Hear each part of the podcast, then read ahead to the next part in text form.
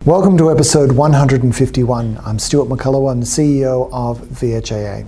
It's time for this week's Weekly Update. Joining me for this week's Weekly Update is the Manager of Workplace Relations Services and aspiring slam poet, Tim Nagel. Welcome, Tim. Good to be here, Stuart. Tim, it feels like it's a while since we've done this. It, it has been a while, I think. Would you be good enough to reveal the clue for today's discussion? And for the benefit of those people who are listening to this podcast rather than watching, could you describe the objects? So we've got two things. We've got an old iron and a picture of uh, two Spider-Men pointing at each other. So I'm reliably informed that this is a well-known internet meme, uh, which is taken from a Spider-Man cartoon in nineteen sixty-seven and a an episode called Double Identity, uh, for reasons that are probably overwhelmingly apparent.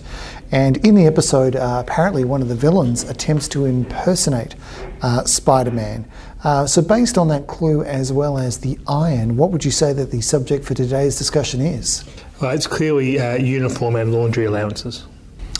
I, I can see how you got there, but you're completely wrong. Uh, Tim, in terms of uh, the iron, today what we hope to do is, is iron out some misunderstandings with regards to a particular set of government policies that apply to I R.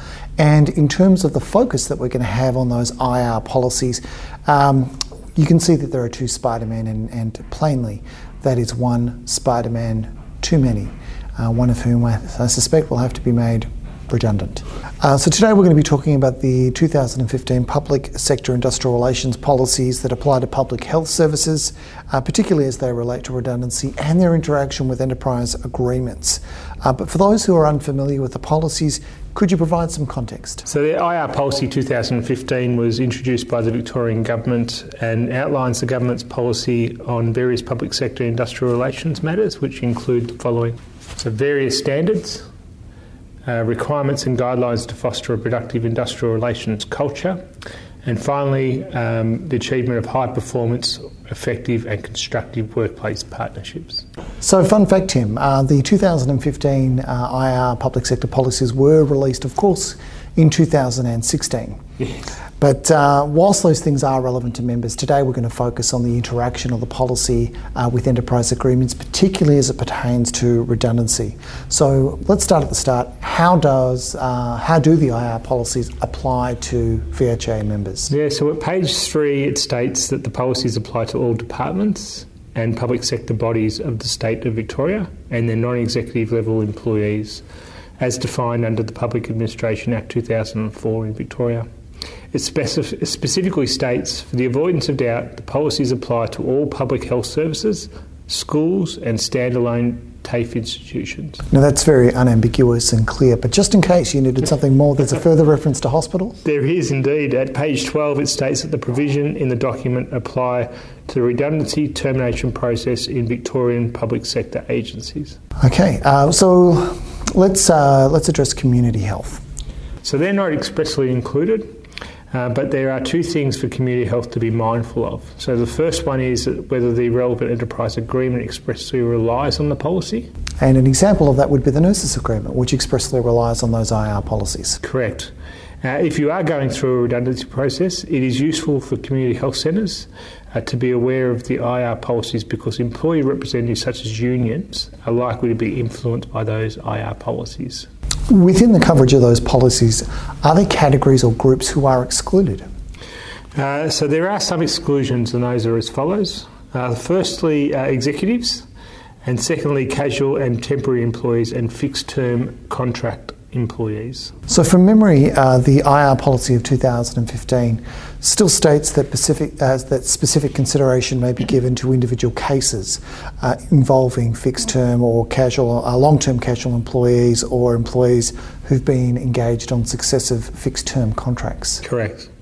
Uh, and what's the connection between the I R policies and enterprise agreements? Yeah, so most agreements now contain terms about redundancy and outline an employee's obligation and an employee's entitlements upon termination of employment as a result of redundancy. So it's a topic dealt with by the enterprise agreements often.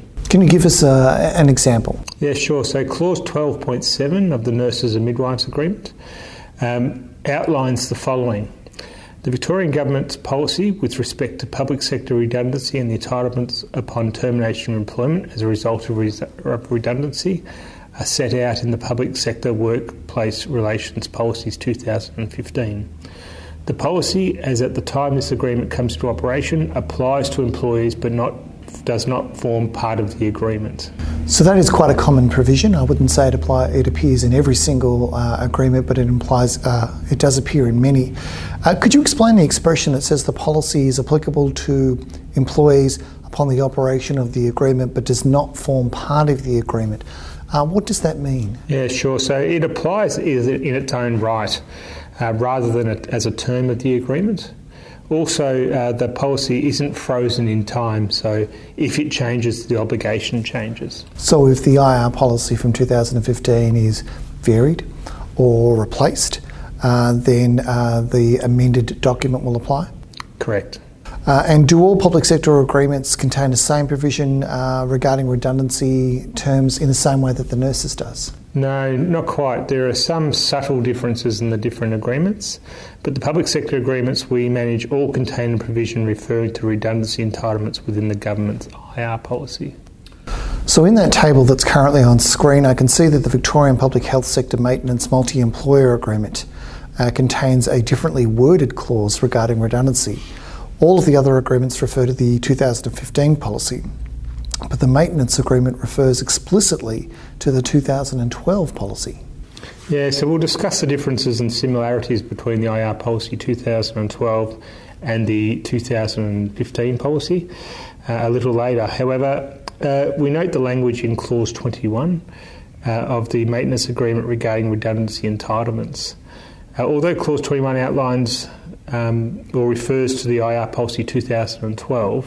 When it comes to public sector redundancy, it also states as varied from time to time, so it just needs an update of that language. It really takes us back then to the two thousand fifteen set of policies, and yes, I think uh, updating the language is, uh, will be on our list of things to do. Leaving the policies to one side for a moment, just to refresh people's memories, uh, the issue of incorporating documents that may change, uh, can that occur? So it can. Section two fifty-seven of the Fair Work Act two thousand nine outlines that enterprise agreements may incorporate material in force at a particular time or from time to time. So heading back to the I R policy of two thousand fifteen, what does it say about the end of employment uh, and redundancy? So broadly it outlines uh, two types of separation packages, namely um, a voluntary departure package or a V D P, or secondly, a targeted separation package or a T S P. So the obvious question there is, what is the difference between a V D P and a T S P? So the V D P would be offered in circumstances where larger scale structural change or employee reductions are required. And um, I'm struck by the, the term voluntary. In that context, are there post-employment restrictions that apply? So there are. There's a three-year restriction on re-employment within the Victorian public sector. Um, so recipients of a V D P are required to agree not to seek or accept re-employment with, the, with or fee for service from a public sector employer, including public sector, public sector employment through a labour hire agency, for a minimum of three calendar years from the date of their separation. Are there any exceptions to that requirement? There are. Extraordinary circumstances would be an exception. So an agency head may approve earlier re-employment, but there must be no undertaking to this effect prior to an employee employee's departure as a V D P recipient. And I understand that employers need to seek approval uh, from the A T O uh, before conducting a V D P program. Yeah, that's right. So how is a V D P uh, offered and considered by employees? Uh, so employees are not compelled to accept offers uh, and may withdraw an expression of interest at any time prior to accepting an offer, uh, hence voluntary and voluntary departure package title. Also, employers are not bound to accept any employee's expression of interest in a V D P or to offer any particular employee a V D P. So tell me about targeted separation packages. A T S P is a compulsory retention package and action of last resort. So departments and agencies must exhaust redeployment opportunities before applying a T S P. So I think that's an important point to emphasise, that redeployment must be exhausted before you begin to look at a T S P. Yeah, that's correct. So T S Ps are not voluntary and there is no requirement for prior approval from the A T O as long as it can be established that the separation was a bona fide redundancy. And in what circumstances will a redundancy be a bona fide redundancy? So T S Ps are applied in circumstances where the work is not required to be performed by the employer or be performed by anyone, and where there is no opportunity for continued employment of the employee.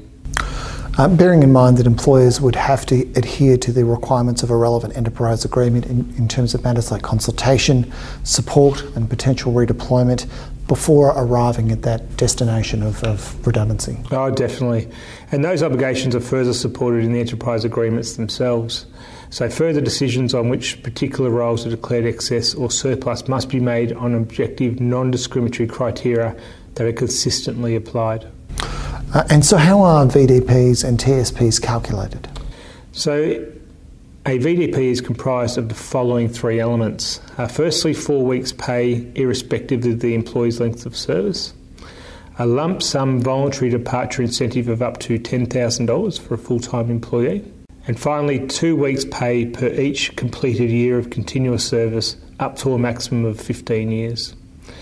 That's the V D P. A T S P is comprised of the following elements. One, four weeks of pay irrespective of the employee's length of service. One additional week's pay if the employee is over forty-five years of age and has completed at least two years of continuous service. And finally, two weeks pay per each completed year of continuous service up to a maximum of ten years. So let's discuss the first element of each of those, which is that reference to four weeks of pay. And in the case of a V D P, it's described as four weeks of pay irrespective of the employee's length of service. Uh, it sounds like it should be notice, but it doesn't describe itself as notice. How does that four-week payment, um, both in the context of a V D P and a T S P, how does it interact with the giving of notice? So it doesn't. The I R policy of two thousand fifteen states that departments and agencies must provide notice of termination or payment in lieu of notice in addition to the relevant package. That is, giving notice or payment in lieu is in addition to this four-week payment and other elements of a departure package. Was it always that way? The previous version of the policy in two thousand twelve sorry, described this four-week payment as notice.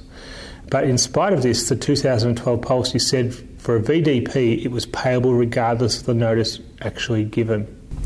So under the previous policy in two thousand twelve, an employee would likely have received both uh, a payment that was expressed to be in lieu of notice as well as notice? Correct. For a T S P, it stated the four-week payment was payable on cessation of employment. Which again suggests that you're likely to receive it irrespective of receiving the actual notice. That's correct. Uh, not as clear as the current policy, but probably to the same effect. Uh, so the key message uh, there in terms of calculations is not to mistake the four-week payment with notice. Correct. Uh, that it's paid in addition to notice or payment in lieu of notice. Correct. Uh, Tim, thank you for taking us through the two thousand fifteen I R policies with that focus on redundancy. My pleasure.